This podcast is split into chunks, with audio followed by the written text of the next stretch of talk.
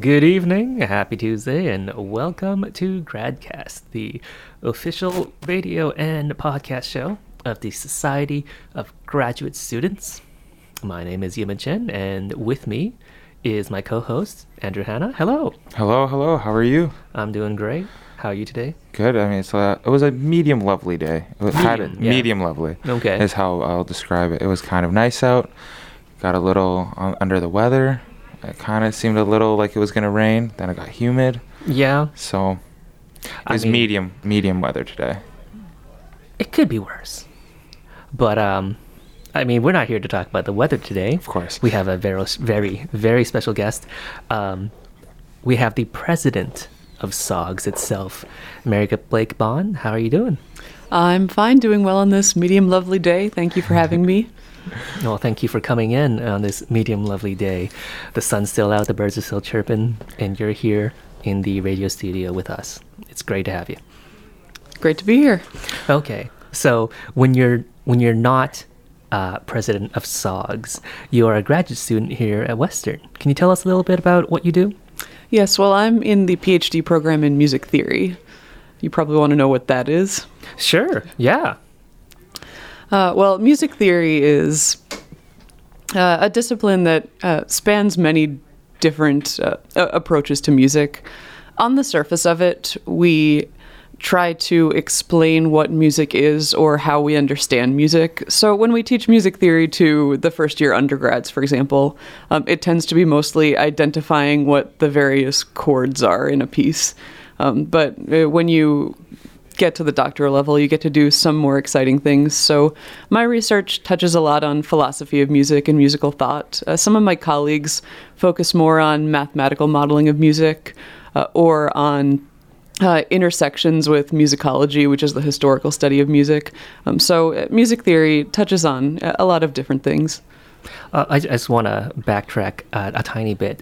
You uh, you raised a very interesting question that I had never really thought about, and you said music theory investigates questions of what music is, and that kind of blew my mind a little bit because I never thought about you know what is music.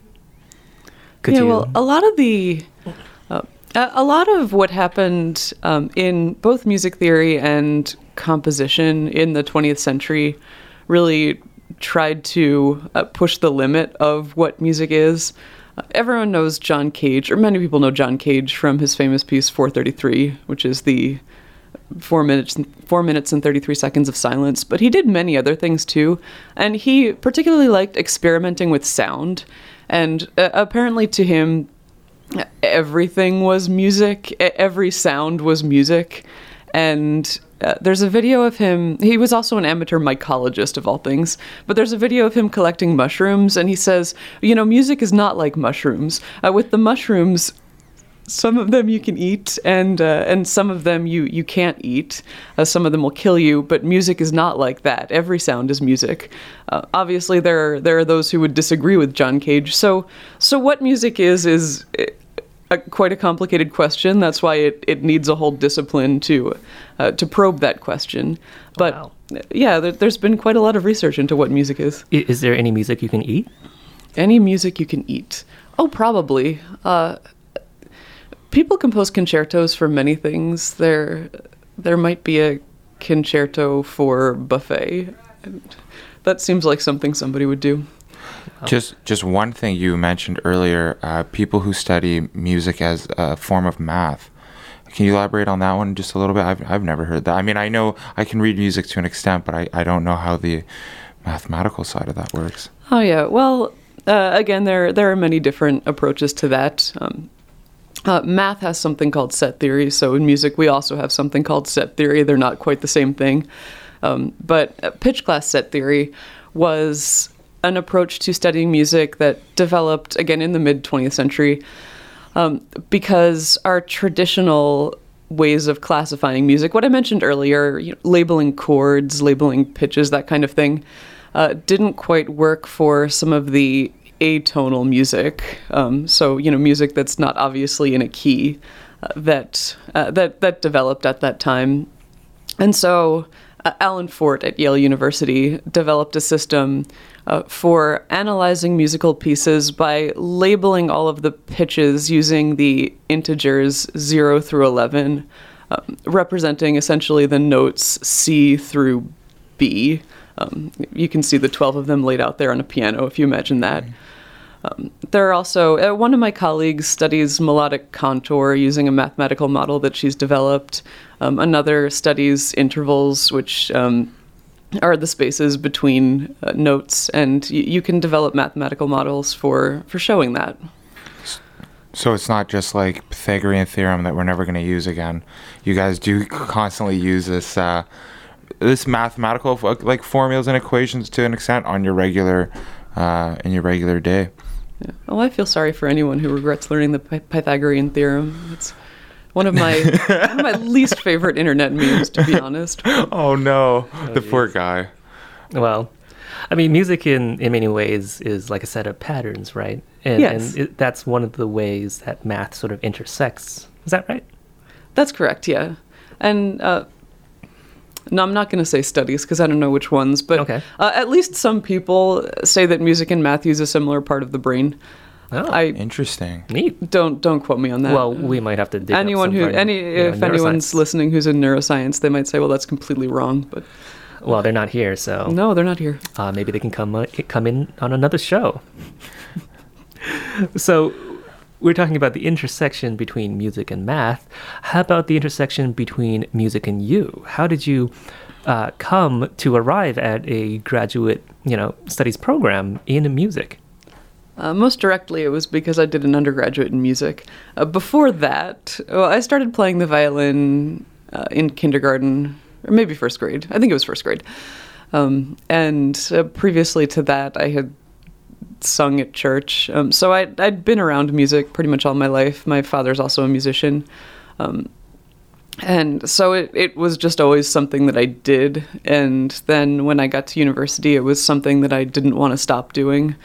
Um, so I decided to do a music degree. I, in 2008, I said, to heck with it, I'm going to do a music degree. Some would say that was a weird decision, but I regret nothing. Oh, excellent. So you said you play the violin. Is there anything else you play? Uh, well, I, I've also studied voice, um, Okay. and I pretend to play the viola. Um, and I play Yeah. the keyboards to the extent to which we all have to, but don't ask me to demonstrate that. All right. I've also heard, um, I don't know if they're they're rumors or something that you were once part of a mariachi band. Uh, yes, yes, I have been part of a So those mariachi rumors are confirmed. Yes, right, Mariachi verified. Cielo Rojo. We've been heard at uh, many quinceañeras and anniversary parties here in London. All right. Here in London. Yes. Well, now we're that? currently on hiatus because the singer, who's also a Western graduate, uh, moved to Montreal. Um, But So if we? we find a new singer, is what you're saying. well, it was his band, so we, I, I suppose we'd have to reunite with a different name. But yeah, anything's possible. Okay. All right. Well, so moving on to your specific um, graduate research here, what is the project you're working on? Uh, well, currently I'm looking at the role of the voice in how we understand music, um, which obviously that's a very broad topic, and I'm approaching it um, uh, in a in a constellational way, a la Walter Benjamin. Uh, I think the voices, you know, the singing voices and also spoken voices uh, manifest themselves in music in in many different ways. So I'm looking at well, a, a lot of a lot of the ways we talk about music are based on trying to see a whole piece of music at the same time. Um, if you imagine a piano player, they can play a lot of different notes at once, whereas a singer can only sing one note. Um, so often we try to take that kind of pianistic perspective of I can understand everything that's sounding at this moment uh, at the same time. Uh, whereas, you know, on the one hand, if you sacrifice something, you lose that, but you also gain something by really being able to understand that one vocal line. So I'm looking at, well, what if I approach a piece um, that way instead? Um, and then I'm also looking at, uh, well, voices are fairly complex just on their own. Um, the, you know, for example, if you take a, a piece of art music, often Uh, there will be a text written in the first person. But if you think about that text, then really who is speaking? Is it the composer? Is it the poet? Is it the character in the song? Is it the singer? Is it a particularly famous singer who has, you know, a renowned historical recording of that piece? Often these are going to be five different people. And who really is speaking? Are they all speaking at the same time? Once you start to ask those questions, it, it gets very interesting. Okay, so you you just mentioned art music, and you you, you sort of started to keep on going, and you kind of blew my mind a little bit. Could you could you speak a little bit about what what is art music? Is you're not talking about Justin Bieber, are you? Uh, not so much. Okay. Um, well, when I said art music, I properly should have said art song, um, uh, because uh, what I was really speaking about um, is you know something like a, a lied by Schubert or a melody by Fauré. Um, Okay, a and- specific kind of song that was popular in the 19th century. Um, Alright. But more broadly, art music um, is a term that's often used to refer to what people tend to call classical music. Uh, it's uh, the, the the term classical music is problematic in itself because uh, the the classical capital C classical period is a specific time period that does not span all of art music, but um, uh, yeah, the, the term art music is often used uh, to distinguish um, a certain kind of music from popular music. Um, not to detract from the validity of popular music, but they're right. different. So would you say it's somewhat comparable to the idea of you know like literature in in writing and reading and sort of English studies, things like that?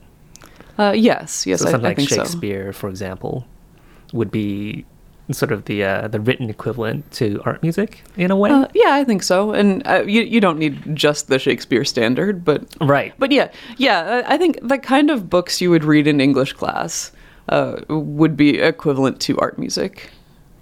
Now, for your like uh, specific studies, do you find that you can apply these theories into, let's say, more modern music, more what you know we'll put as radio music? Um, do you find that? 40s? Yeah, sure. uh, do you find that it has the same application, or are we in a kind of musical lull right now? Um, yeah, I do, and and you know, it, it depends. Uh, I went to a conference a year ago, and the keynote speaker. Now I actually forget who it was, but um, he said that popular music actually isn't worthy of the term music; that it should simply be called recorded sound product or something to that Ouch. effect. Um, I I tend not to take uh, such a harsh uh, perspective on it, and in fact, I do uh, talk about popular music to a certain extent in my dissertation. So I, I don't think that a hard line in the sand needs to be drawn between art music and popular music. And indeed, you, where do you even necessarily draw that line? Where would you put jazz? It's it's not self-evident. Um, or you know where would you put popular music from the 30s that's taken on a, a, a certain quality um, but anyway uh, so no I, I don't think that um, I, I, I don't think that such a firm line needs to be drawn between art music and popular music, but I do also think it is useful, uh, particularly you know popular music of the '60s compared to popular music of today. There is also a difference there. Uh, Yimin mentioned Justin Bieber earlier. I I may have, yeah. I I I do admit I, I have no intentions of studying Justin Bieber. Um, if that changes, I'll let you know. But a, a lot of his work, I think, probably is better uh, handled in your discipline. Sort of like a popular culture. Yeah. lens. Okay. If you don't mind me asking one more question, then with regarding uh, the modern music, then um, our generation gets kind of criticized. Let's say we're heavy on electronics, auto tune. Um, I mean, whatever dubstep is. So, what what's your interpretation of that, or if you've looked into any sort of uh, commentary on on that? Um, yeah, actually, uh, one former doctoral student in the Faculty of Music and uh, one current both study um, EDM from the perspective of a DJ. Um, and uh, I mean, absolutely, there's a lot of interesting things you can say about electronic music. Um, and, you know, one of the things that they say is that the, the scholarship about that kind of music should should be more aligned with the practice of that kind of music. You know, for example, somebody who has experience being a DJ is you know, very is in a, in many ways better qualified to talk about EDM than somebody who uh, has just heard it. Um, so absolutely, I think that uh, there is room to talk about that kind of music, and, and we should be talking about that kind of music. Uh, but the methodology is not the same as what you would use to talk about art song from the 19th century or or something like that. Okay, so then is that sort of the um, the time frame of the music you're looking at, the 19th century? Oh, not necessarily. Uh, the 19th century just keeps coming up because I mentioned art song, and then Okay. Um, so what is there, you know, sort of a time period you're looking at? And you, you mentioned methods. What are the, the methods you use to study uh, art music? Yeah.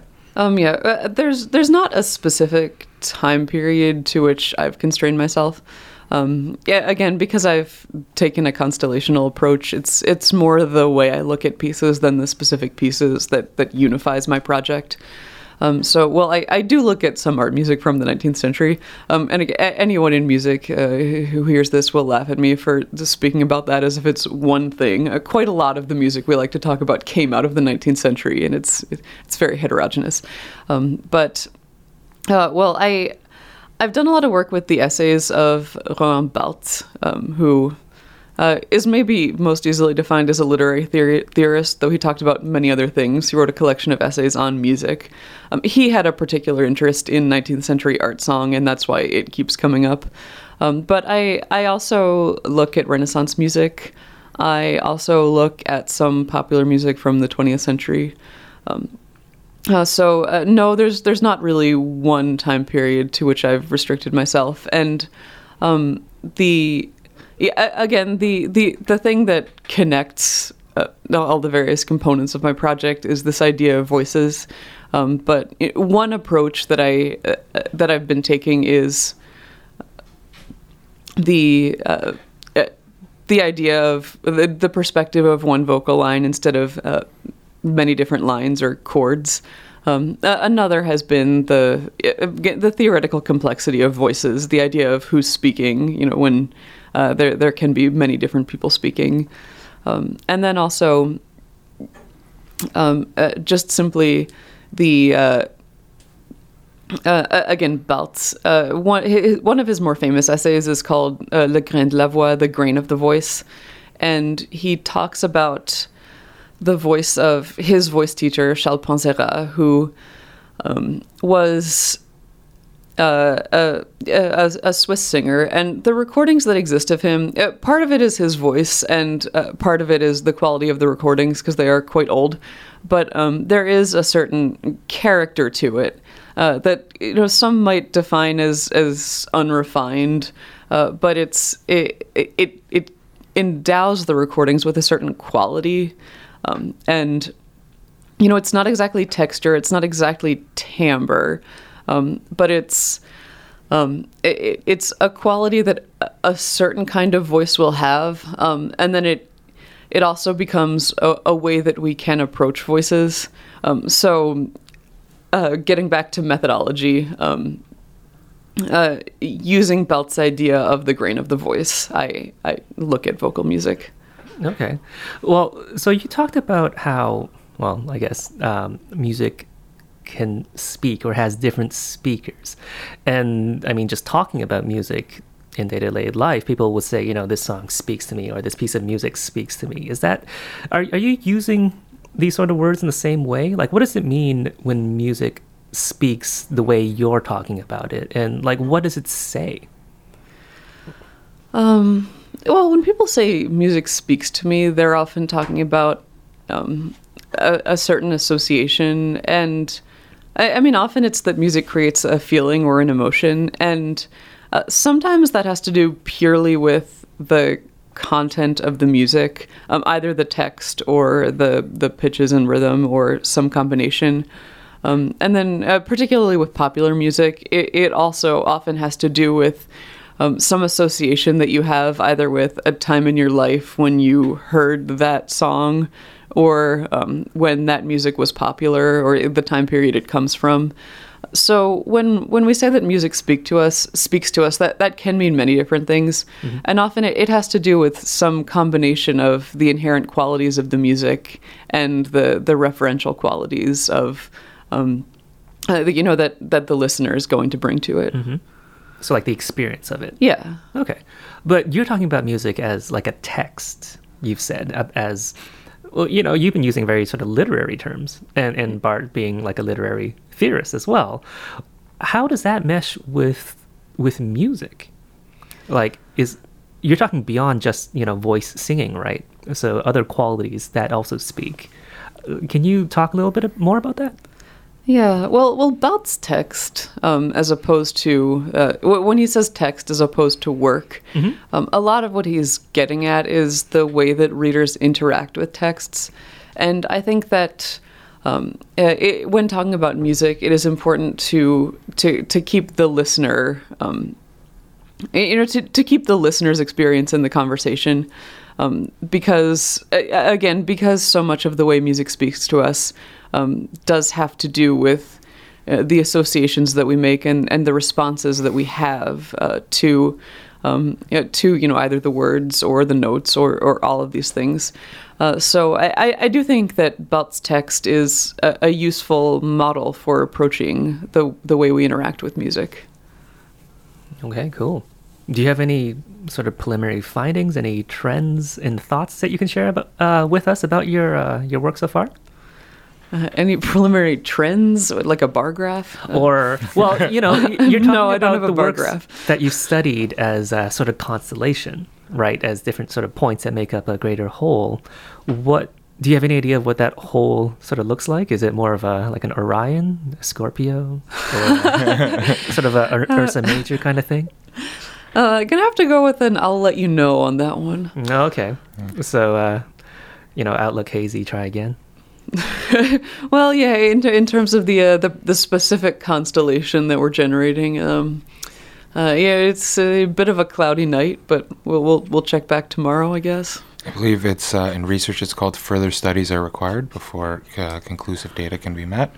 So Yeah, absolutely. We'll, uh, we'll we'll get to that, but uh, we can't obviously have Mary Blake leave on us until she tells us a bit about her experience on SOGS, uh, being our uh, El Presidente, and uh, so tell us a bit about that. How was your uh, experience being SOGS president. We, uh, for the listeners who are regular listeners, you know, we are a SOGS broadcasting show, so uh, we'd love to hear more about that experience. So she's basically our big boss. Uh, yeah, well, uh, so far so good. I took office at the beginning of May. Um, in that time, uh, well, we, we restructured our staff. So um, our two longtime receptionists, uh, Jessica Riley and Heidi Kellett, now have uh, new jobs um, within the SOGS office. Um, uh, and uh, we're we're also welcoming um, uh, Lola Wong. Uh, I well, I, I hope I'm not saying too much of Heidi's personal information, but she's going on maternity leave at the end of the week. So Lola is currently training. Uh, we we're very lucky lucky to have her. We just hired her, um, and if you're coming into the SOGS office, you'll probably meet Lola at some point. Yeah, she's very Um, nice, very friendly. Yeah, and I, I recently traveled to Ottawa to attend the National General Meeting of the Canadian Federation of Students. Um, our local had put forward three motions, mostly regarding graduate funding models, um, and they all passed with some amendments. Okay. Um, so we're pretty happy about that. Oh, nice. Do you have any, um, you know, big plans as president, uh, at least for this year?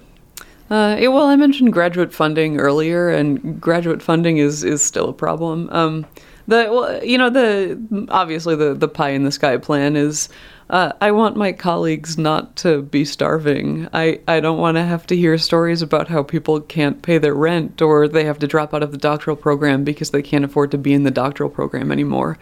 Um, obviously, these are big questions, um, and they're not the kind of thing you just solve like that. But one, one of the reasons I got into student government is because I want to try to address these issues. That's exactly what we want to hear. To be honest, that's very, very, very encouraging. I'm sure a lot of our graduate listeners would love to hear that. To be honest, um, but yeah, I mean, obviously, graduate school is very, very expensive, and when we have uh, proper people lobbying for us, that makes us uh, quite happy. If I- Absolutely. of course.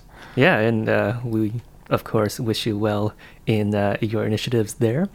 Um, so we are coming to the end of our program today, but uh, I didn't want to let you let you off the hook without asking what your personal favorite piece of music is. Is there anything in particular that uh, that speaks to you. And feel Oh. free to use a Justin Bieber song. I should have anticipated this. Um, Well, then what's the first thing that comes to mind? well, I'll I'll stay true to uh, to Barthes and say Charles Panzera's recording of Fauré's Clair de Lune. Wow. Okay. You you can't give us a sort of a rendition of what that sounds like, can you? Well, I can't do Panzera's voice, but I mean the, the piece goes Votre âme est un paysage choisi. That's that's the beginning of it. Wow, I'm, I'm very impressed. yeah, likewise. Actually, that was phenomenal. Oh, totally. So, if people uh, out there in Radio Land or Podcast Land were interested in following up on some of your work, or um, as a graduate student, or uh, you know, as uh, president of SOGS, are there any sort of web presence, uh, presences, any resources that you can point them to to find out more about you? Uh, come see me in Talbot College or the SOGS office. Okay. Well, that's uh, easy enough, I And guess. that's a wrap on this uh, medium day. Absolutely. So this has been Gradcast with me, Yimin Chen, and Andrew Hanna, my co-host. We've been talking with Mary Blake Bond tonight.